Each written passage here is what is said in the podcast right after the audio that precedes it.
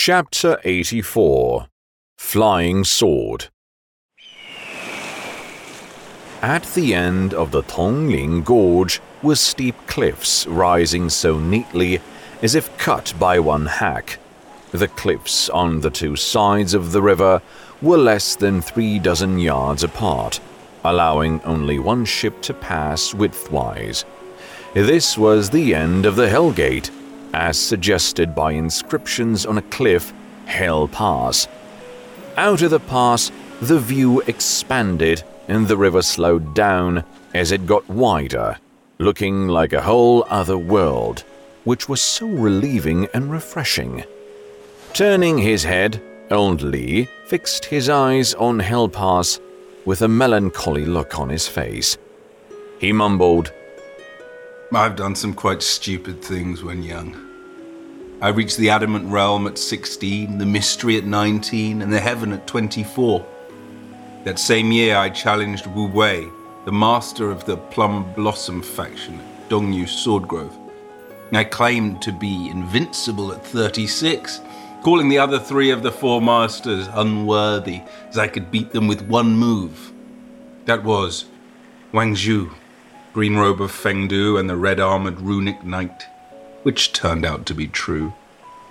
But later, I lost to Wang Xianzhi, the upcomer. Anyway, the love of my life left Fengdu and found me, the silly girl. Just let my sword stab through her chest. I called myself invincible in the world and irresistible to women, but in the end, I learned it the hard way what heartbreak felt. A pain inflicted on yourself when hurting someone else. This Hell Pass was where we met first. By then, I had mastered Flying Sword.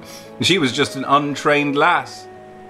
How she became Green Robe of Fengdu afterwards, that I don't know. What I do know is that I'll never be able to see her again. All those glories and regrets are ephemeral, like clouds and smoke up the river. I adore Jiang Ni. She reminds me of my lost love. The bitterest thing in the world is love sickness, and the longest distance is between the living and the dead. Xu Fengnian sighed quietly. The ship stopped heaving and swaying in the broadened river. It had been here where he and old Huang had marveled at the view from a boat years ago. After a while, the old god of sword, back from his thoughts, was to return to his cabin, where he saw Qing Niao jump lightly from the cabin roof, alerting, Your Highness, the man that capsized our ship awaits us ahead. Indeed, as the ship went along, the man dressed in dark gown with a pole on a skiff was in sight. The guts on this man. One ship was not enough, and he would tip over the rest? As the ship approached, Fengnian was poised at the bow with his hands on blades, ready to spring off for a fight with the man. Just as he was about to move, the old god of sword, who had been watching, pulled him back.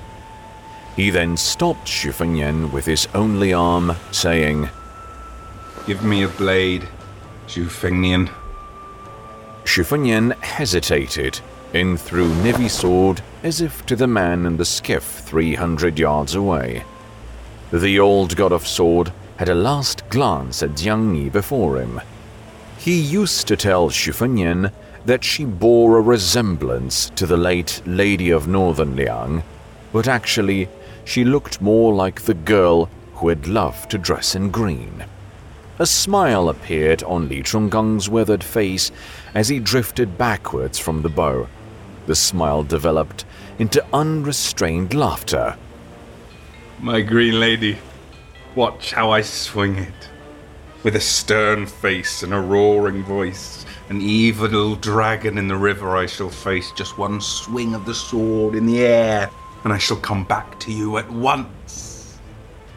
His back towards the man on the skiff, and the Nivi sword in the air, the one armed old man, with no celestial, and no trace of his past grace, made a simple swing with Nivi sword that had come into his grasp. Nobody could appreciate this swing at first, as it seemed dull on the quiet river. Nonetheless, the river god in dark dress bolted off on the water, leaving his skiff behind. In a flash, the river was split for more than 600 yards. Such a move by a legendary immortal on Earth would have slain a water dragon, should it exist.